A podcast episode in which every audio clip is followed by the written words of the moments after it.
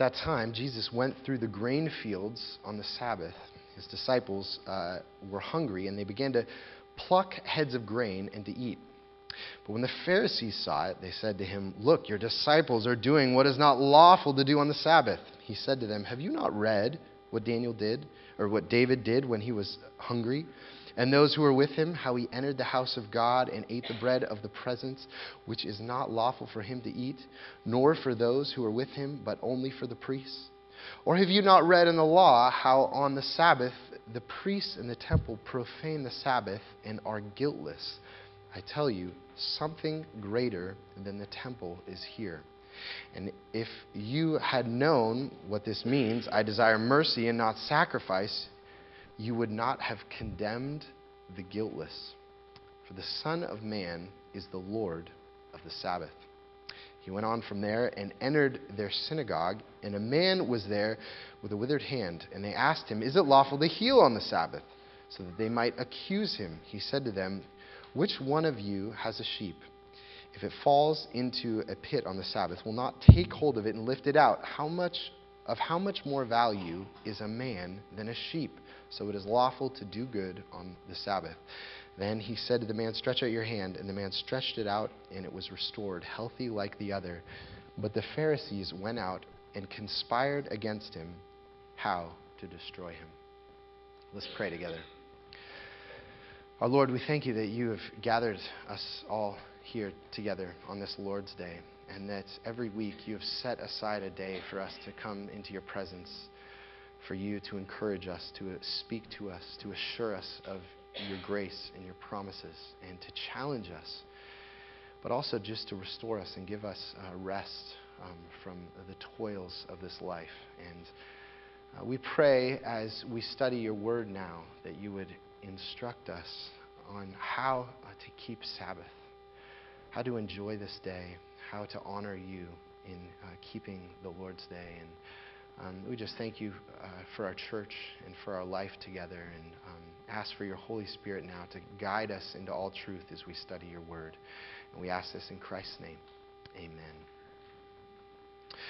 So uh, today we're looking at two episodes in the ministry of Jesus uh, that were uh, like a number of episodes where Jesus had a, a, fair amount of controversy surrounding the, the topic of the observance of the, uh, the Sabbath day.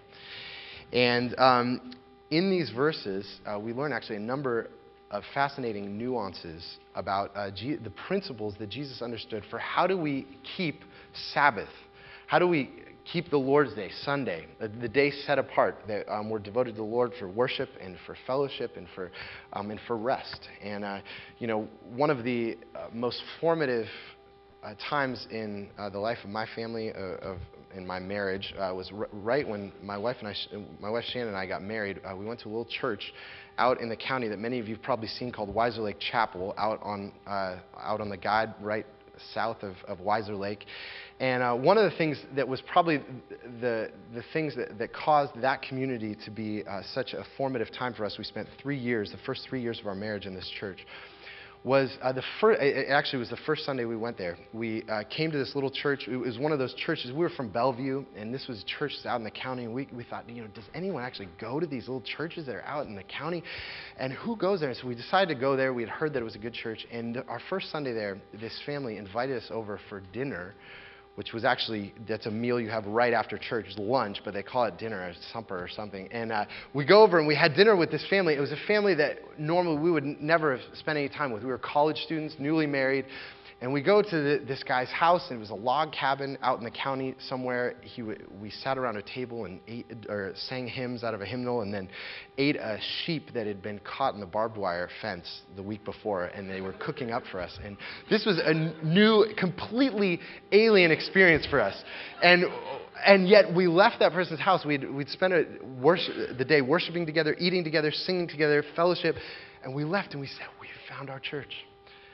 And that was actually, it was a life-changing experience. Just this family inviting us into their Lord's Day Sabbath celebration. And it actually became just a part of the culture of our family. It was very formative. It was the beginning of our family. We were newly married. That keeping Sabbath became integral to the, just the health of, of and, and our Christian maturity, our growth in discipleship in the Lord.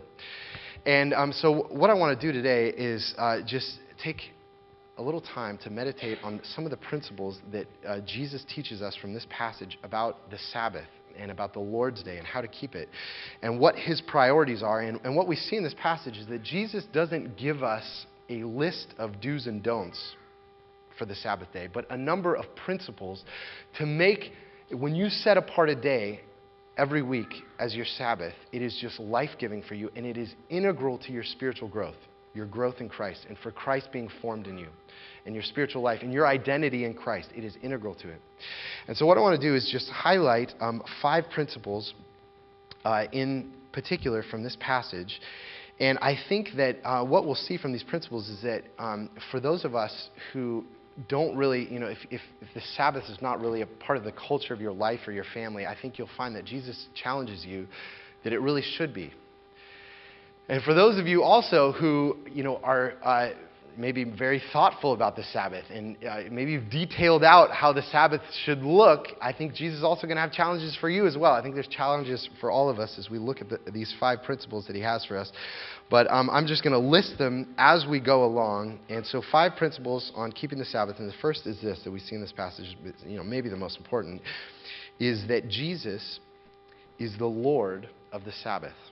First thing is that Jesus is the Lord of the Sabbath. And, and this is maybe the most astounding statement in these verses. Verse 8, how he says, uh, For the Son of Man is the Lord of the Sabbath.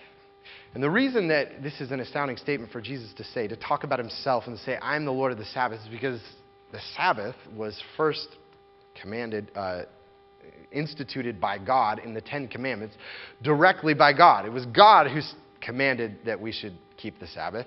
And uh, actually, in, in, Exodus 31, in a great uh, half chapter that talks about the Sabbath, God calls the Sabbath my Sabbath. This is my Sabbath. So when Jesus says, I am the Lord of the Sabbath, he's actually identifying himself and saying, I am the God of the Old Testament who gave you the Sabbath. So I have a right to tell you how to keep it and what's the right way to keep it. So don't challenge me on the Sabbath. If anything, I'm going to be challenging you. I'm going to be telling you how to keep the Sabbath uh, to these Pharisees. Now, um, one of the reasons why this tells us a lot about Jesus is because for some of us, we may think that uh, keeping the Sabbath, keeping the Lord's Day holy, is a burden it's you know this day full of duties. But actually, um, when you go back and you look at where when God first instituted the Sabbath, the purpose of it was uh, in the Ten Commandments. Uh, Israel had just come out of Egypt. They had been slaves in Egypt, and God had liberated this whole nation of slaves. And uh, made they were in the desert and he was now going to make them his people and so he gave them these ten commandments of how, to, how they were going to live in the land that he was going to give to them and one of them was the sabbath. And the reason he said you must keep the sabbath you must have a day of rest a day where you don't work is because when you were in egypt you were slaves. You worked seven days and uh, you were treated like slaves. And now, your new identity, you're not slaves anymore. You're not my slaves. I did not save you in order to make you my slaves. You're my children. And in order to show you that you're my children, I want you to have a day off where you're not going to work. And the reason for that is because you, I don't need you to, because God's saying to them, I don't need you to work for me. I have everything I need. I don't need you to be my slaves. You're my children. I work for you. I provide for you. I give to you. And I want to prove that to you by you having a day where you don't work, you just rest and you be with me and be with your people. The Sabbath was God's means for imprinting in them their new identity. The reason God gave them the Sabbath was this is how I'm going to imprint into your, I'm going to press into your life. This is your identity. This is who you are. And uh, this is what it says, Exodus 31 that I was just mentioning. And the Lord said to Moses, You are to speak to the people of Israel and say, Above all, you shall keep my Sabbaths. Above all, you shall keep my Sabbaths. For this is a sign between me and you and uh, throughout your generations, that you may know that I, the Lord, sanctify you. Which means I set you apart. You're my special people. You're my children. The way that you're going to learn that you're a child of God is by having this day in which God is forming that in you. And so that's why he's given it to us, is so that we could learn that we're not slaves. And for us, is that we're not slaves to sin any longer. We are children of God. And the, how do we learn that? We learn that through Sabbath. He's given us a day to learn it. And um, And, uh, you know, that's actually, you know, I should make a point here. That's why for Jesus in this passage, the Sabbath was a day of human dignity. So actually, the, the, the, creation of the Sabbath was really a way for God to, to show how valuable human beings are. Human beings are not just slave labor. They're not just for working and working and producing, but they are for also for enjoying their work, for resting and enjoying God. Humans have more purpose than being slaves, and that's why Jesus says in verse 12, part of his argument uh, when he heals the man is he says, "Of how much more value is a man than a sheep." The Sabbath is God saying people are valuable. People are, have dignity. And so, for us to learn our dignity, for us to learn our value, the Sabbath is one of the ways that we learn that. Okay? And, um, and so, for us to learn who we are, we need the regularity and repetition of the Sabbath. And you know, there are many things in our lives that when we do them regularly, they begin to define who we are. They become, you know, habitual. They become uh, uh, uh, natural for us. You know, uh, one of the things, you know, I maybe shared this with you when I was a, a child. My dad had a saying that he would always say to me and my siblings, where he would say to us, "How much Dad love him?" And I would repeat back, so much and lots and lots, right? That's my little saying as I was a kid. It's something I say to my kids. I probably, I probably say it 30 times in a day. How much did I love them? So much and lots and lots. How much did I love them? So much and lots and lots.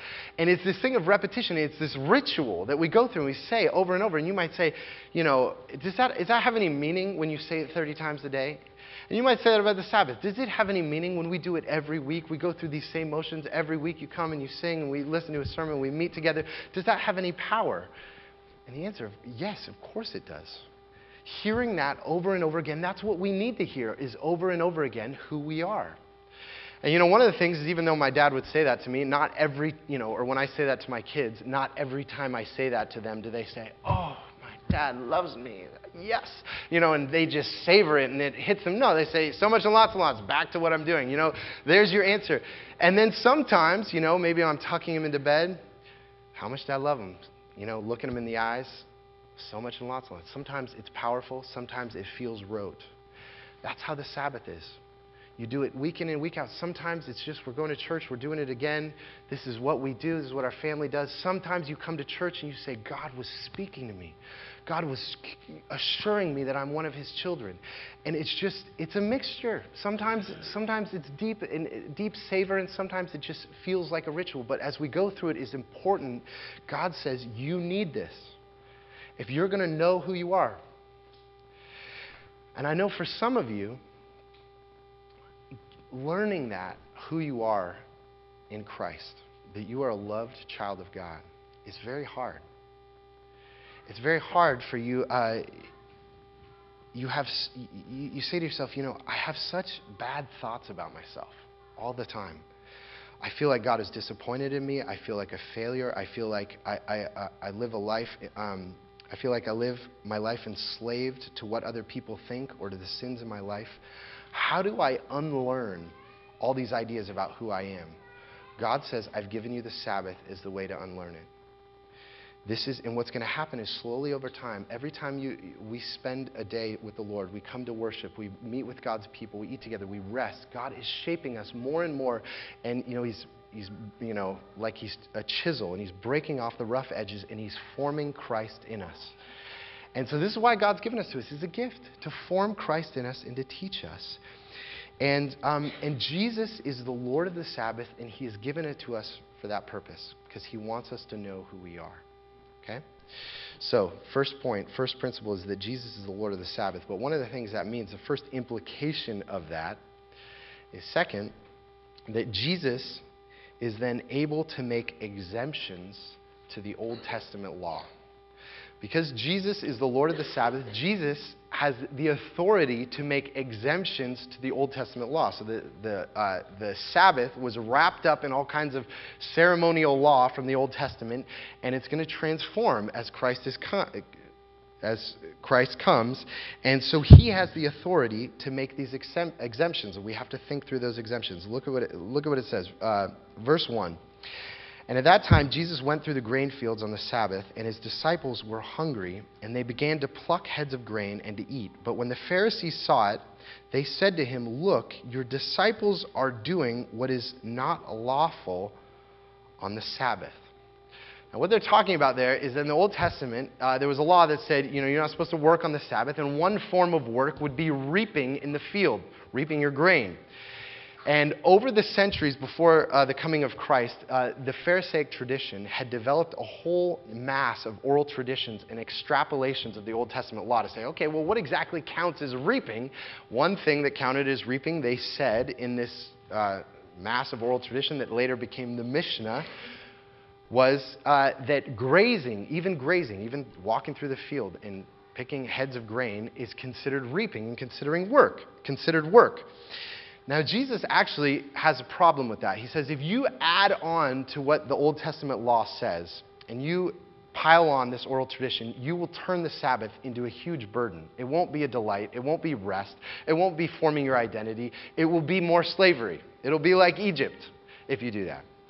But actually, one of the things that's happening in this text is there's a big question when can there be an exemption to the Old, uh, Old Testament law? When, when can that happen?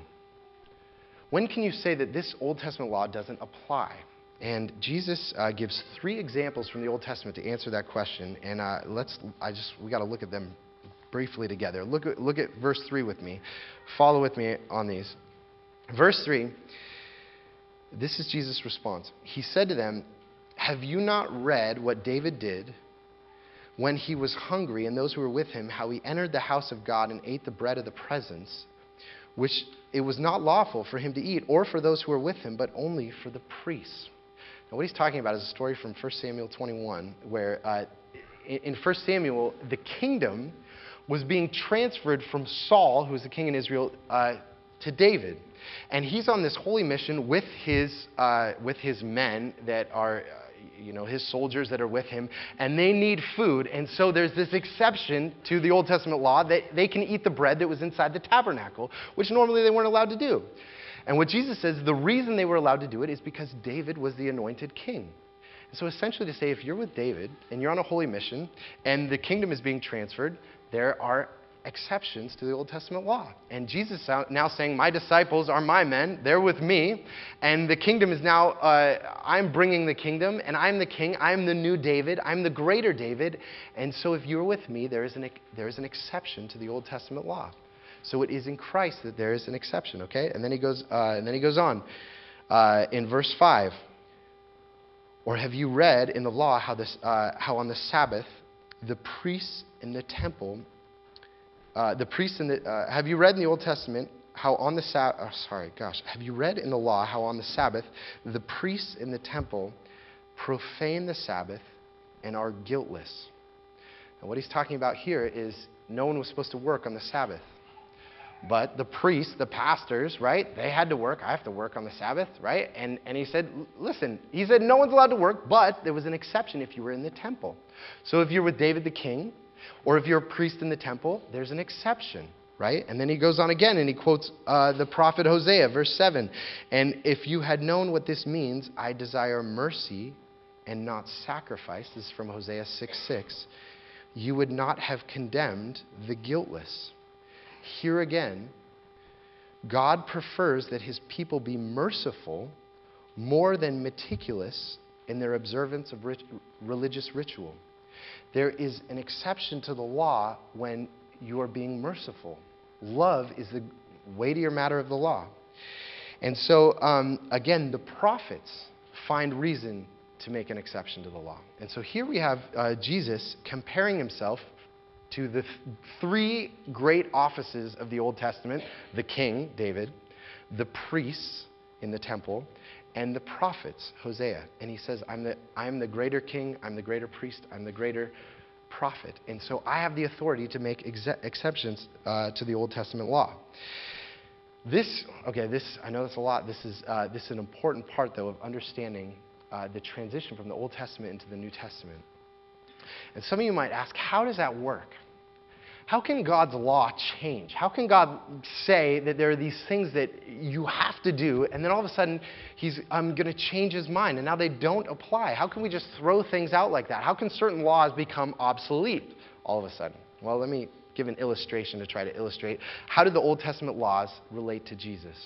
The Old Testament ceremonial laws, I should say. Uh, when my wife Shannon and I were uh, first dating, we, we started dating when we were 18, right before she went to college, and she went uh, to Washington State in Pullman. And we actually started dating just three days before she went uh, to Pullman, and then I came up to Western. We were six hours apart for our first year together. And uh, so during that year, actually, that it was email was just starting. I got an email account so that I could email Shannon. That's why I got my email account. And uh, and so and we had phone you know, phone cards that you had to pay for to call one another. And so, you know, we couldn't talk on the phone very much. And so there was lots of emails and lots of letters that we were sending back and forth. And when we were first falling in love, obviously when these letters came, as you can imagine, I'm sitting in my dorm room at Western studying them, reading them. What does she mean there? What's, what's behind that word? What is she trying to say? I'm trying to read into everything that she's saying. And I treasured these letters. They were like gold. I had a little shoebox and I kept them in. I go through and what did she say three months ago? All these things. And then at the end of that year, we find out that she was leaving Wazzu and she was coming to Western. And uh, we were going to be together. We wouldn't have to write letters and, and uh, talk on the phone anymore. I had her, I had the real person. Now, let me ask you, what do you think happened to those letters that I was studying so diligently for that year? You know, they're under my bed in a box. I don't read them anymore. Why? The letters were pointing me to her. Now I have the real thing, I have the real person. And the ceremonial laws were like those letters. They were pointing us to who Christ was, preparing us for now when Christ comes, those letters, those signs, those, those laws, those ceremonies become obsolete. We have the real thing. And so there's a continuity bet- between them, um, but many of those ceremonial laws have uh, become obsolete because Christ is here.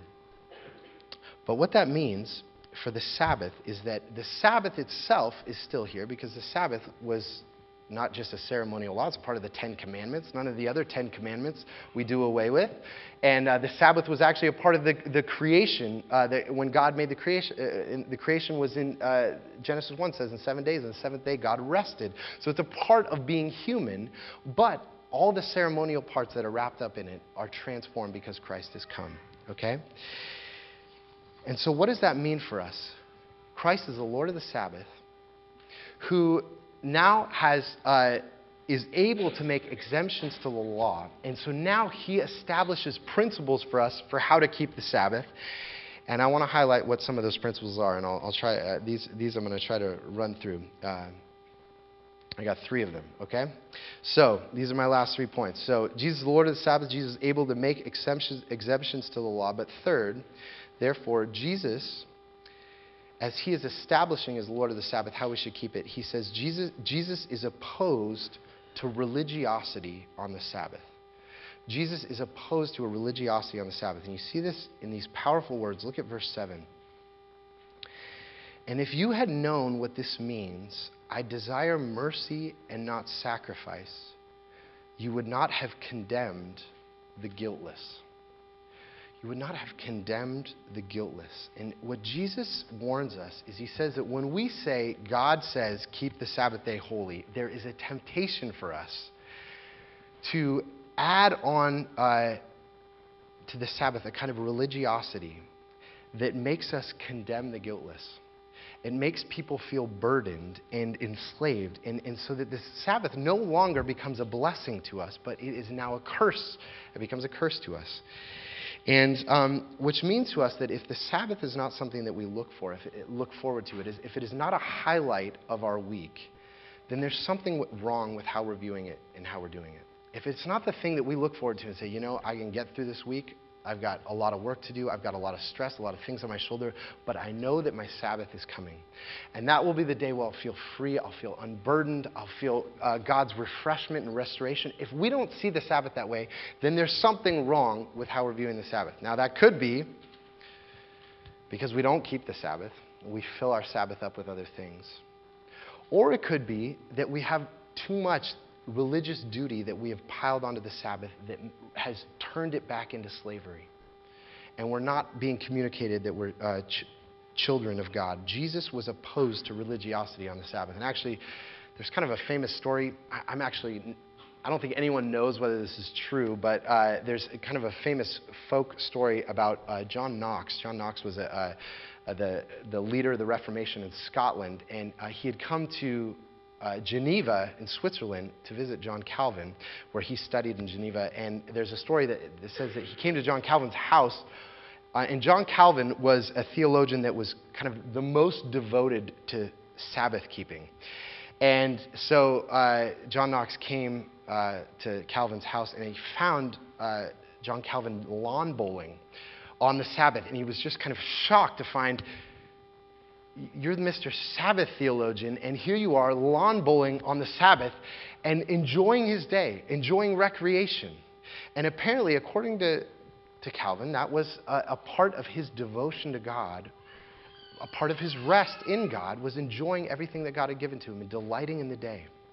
And so, one of the things we have to guard against, Jesus says, is condemning the guiltless and not adding a religiosity to the Sabbath day. But you know, I, I think it's debatable whether in our culture that's a problem that we're going to be too religious about the Sabbath. I think, if anything, you know, especially in a place like Bellingham, the bigger question is: Are we going to even keep it at all? Not are we going to pile on? You know, I don't. I've never met anyone like the Pharisees who said, "You picked a head of grain on the Sabbath." You know, that's unlawful. I've never met anyone like that. So, uh, so maybe the bigger question is not so much guarding against religiosity, but what is Jesus saying then that we should do on the Sabbath?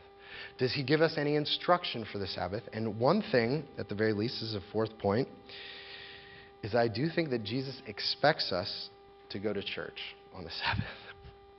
I think that's actually in this passage uh, that, you know, even though Jesus had all kinds of controversies uh, surrounding him about the Sabbath, Jesus was happy to challenge all kinds of cultural norms Nonetheless, every Saturday, Jesus was in church. he was. Actually, Luke actually says that, that it was his custom of every Sabbath to go to the synagogue. And you see that there in verse 9. It's the Sabbath day, and what's Jesus doing? He went on from there and entered the synagogue. And synagogue comes from the Greek word for to come together. And uh, in, in Leviticus 23, this is what it says Six days work shall work be done, but on the seventh day is the Sabbath of solemn rest and then it says this a holy convocation. A holy convocation. And, and God's intention for us when He gives us a day of rest, that at least part of that day we come together as God's people, worship Him, meet with Him, learn from Him, sing to Him, and uh, praise God and uh, come to His table. And um, I think that's an important point is that if we think that because Jesus has fulfilled the ceremonial part of the Old Testament law, he's done away with everything. That is not true. He's called us to come together, and he knows that we need that. That was a part of his practice. He needed that in his life to meet together with God's people every week. And, um, and so, what this passage tells us is even though Jesus says to, re- to guard against a kind of religiosity, he does not say just do whatever you want on that day. He gives us, he doesn't pile us with duties, but he gives us a few instructions. He says, meet with God's people, praise God, hear from God's word, and then, and then what do you do the rest of the day? Be with God's people, share a meal together, invite someone over to your house, rest, take a nap, play a game, be with your children, enjoy life, enjoy God's creation, delight in Him. This is what He wants for us. And um, I'll tell you, you know, we have many young families in our church. If, if your, your family is just getting formed, you have opportunity to really shape the culture of your week and your whole life around this practice of keeping Sabbath. And is this something you've thought through? What are our convictions about the Sabbath and keeping it? And what we're going to do, what we're going to say no to, to keep this open so we're going to be with God's people. How do, I, how do we prioritize worshiping with God's people on, on the Sabbath? These are things to think through. You know, one of the things uh, that we do on our Sabbath, we, our Sabbath is from uh, 6 p.m. on Saturday night to 6 p.m. on Sunday evening. One of the reasons we do that is, uh, well, one reason is that's the way the Jews did that, is from uh, nightfall to nightfall. And uh, um, that's maybe how Jesus practiced keeping Sabbath. But also, you know, there tends to be homework for the week ahead. So uh, we have Saturday night together, we worship together, we spend sun- Sunday afternoon together, and uh, get together with some people from church, eat, eat a meal. But it is a day that we look forward to. And as we've made that a, a, part of just a practice of our family, it's just uh, been something that's grounded us so much and, and, and made us such a part of all the churches that we've been a part of. It's really helped us to integrate us into the life of the churches that we've been a part of. And uh, one of the ways that also um, that we did that, you know, I, I was in graduate school for uh, six years, and I was having children, and uh, it was busy time. And you know, we made a practice where I, I would I mean, this was partly my situation that I could do this, but I, would, I didn't study, I didn't do any work on uh, the Sabbath, even when I was a, a, you know, a graduate assistant, a lecturer at, at Western at UW. And we just said, even if I got a test coming Monday morning, I'm not going to study. If I get a C, so what?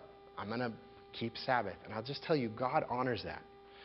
When you set that apart and you say, I don't care what the consequences are, I'm going to trust God, He honors that. If you have a business and you say, I'm going to keep my business closed on Sundays, God will honor that. And He promises that. And actually, if you look back in the Old Testament, uh, when Israel had just come out of Egypt and they, they weren't slaves anymore, and God says, You're going to have a day off. You're not slaves, you're my children. He had given them this manna that uh, was sprinkled all over the wilderness that was the food that they eat. It was this bread from heaven. And he said, All right, six days you're going to gather up manna. On the sixth day, I want you to gather up double, and I don't want you to gather up bread on the seventh day. I want you to just trust me that I'm going to provide for you. And he always did. And I'll, I tell you, if you do that in your life, you give a day to God and say, I'm going to trust you that you're going to provide for me. I don't need to work. I don't need to make more money on this day. He, will, he promises to take care of you. He will. And you will see his faithfulness. Okay, now I know that that, of course, raises questions for some of you who say, well, you know, I have a job. I have to work on Sundays. It's not my choice. I don't want to work on Sundays. And what do I do about that? Well, I, I think, you know, if you're, if you're a dad and you're working for your family and caring for them, God honors that. He knows your situation. And that's a good thing to provide for your family. So it may be that, that that's part of your, you know, that, that's your lot for now. Then what you say is the weeks that I'm not working, I'm going to make sure I'm at church. I'm going to even I'm going to think about what I'm scheduling, vacations and other things because if I got to miss a lot of Sundays, I want to the Sundays that I'm available, I want to be with my people because I, I be with God's people because I know this is so formative for my own life and for my family's life. But it may be that, you know, if you have to work every Sunday, you may decide, you know, I need to find, maybe there is another job I can find. I look for another job and have that be a part of your, your thought process for your vocation is say, what is going to leave open the Lord's Day so that I can meet with God's people? Because I know that this is how God is going to shape me and shape my family. So the, the Sabbath has to integrate into our decision making and the whole culture of our family because this is what God's given us to teach us who we are as His children. Okay? So those are just um, a number of thoughts. You know, let me just say one other comment.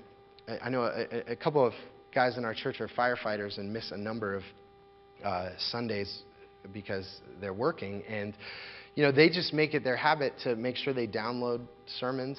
They're listening to sermons. They're listening to what we're listening to. They listen, you know, our sermons from our church, but other sermons from other churches as well, to keep that, to try to keep connected. So try to find ways to stay connected to what we're doing here on Sunday mornings, okay?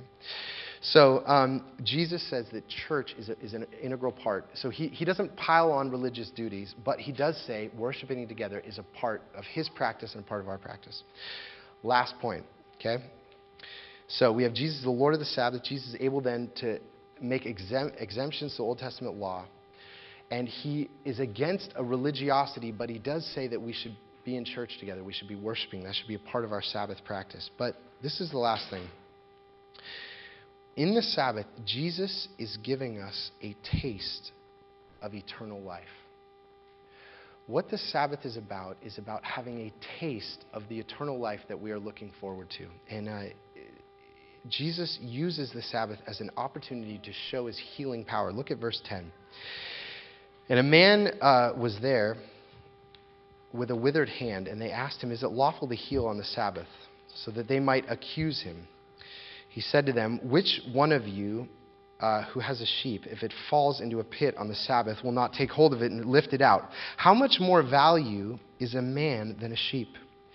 So it is lawful to do good on the Sabbath. Then he said to the man, Stretch out your hand. And the man stretched it out, and it was restored, healthy, like the other. And for Jesus, what he sees happening on the Sabbath is the restoration of human life, is what his vision is about on the Sabbath. And, um, you know, all of Jesus' miracles, when he heals people, you know, we sometimes wonder, why didn't Jesus just heal everyone? Why doesn't he just come? If he's got the power, why doesn't he just, everyone who's got problems, he could heal them all. He just seemed to heal these select people. And the reason is because his healings were pointing beyond themselves to something else. They were pointing beyond just that. Because this guy, he had a withered hand. His hand, he eventually died. He wasn't being healed forever. This was just a picture of the Jesus resurrection that when Jesus came, he died on the cross, and the third day, his body was restored to life, and he was uh, raised to an indestructible, beautiful, radiant life. And what the Bible says is that what God did for Jesus when he raised his body from the dead, he's going to do for us as well. And that he is going to renew the whole creation. Everything that God has made, he is going to renew. And we're going to live in our bodies in the presence of God in a renewed creation. There is this physicality to it. And what Jesus sees the Sabbath as, the Sabbath is us practicing eternal life. What is that future world going to be like? We're going to be together, we're going to love each other, we're going to be free from sin, we're going to be in God's presence, we're going to be feasting and eating and playing and enjoying God's creation. And God says, Listen, I know your life's not like that now. I know that you're working hard, you're toiling, you have stresses, you have all these things in your life. I want you to take one day, and on that one day, I want you to basically pretend the new world is here eat together, enjoy my creation, enjoy me, be together. This is exactly what Hebrews chapter 4 says. So then, there remains a Sabbath rest for the people of God. For whoever has entered God's rest has also rested from his works as God did from his. The writer of Hebrews says that the Sabbath is a foretaste of what this future world, the rest that we're going to have, freed from all of our labors in God's presence in heaven, in the new creation. And so, what we're doing on the Sabbath is we're practicing eternal life, the gift that God has given to us. And so, let me just encourage you the Sabbath is not something we have to do, it is a gift, it's something we get to do. Feel free to say, God has given me this day to just enjoy Him, to enjoy His people, and to enjoy His creation. And I guarantee you, He will use that to form in you this new identity that you are a child of God. Let's pray together. Our Lord, we thank you for the gift of the Sabbath, and we pray that in our church you would uh, uh, teach us to create a culture of Sabbath keeping. Help us to open our homes to one another on the Sabbath and uh, to eat and to enjoy. Help us as we come to church to feel refreshed and restored. And to know that this is a gift from your hand. And that as uh, we worship you on the Lord's Day, week in and week, eight, week in and week out. Would you teach us again and again that you indeed do love us, that we are your children, that we are not slaves, and teach us uh, to look forward to that Sabbath rest that we are waiting for in the future. Um, that great hope we have in the resurrection of Christ. And we pray this in his name. Amen.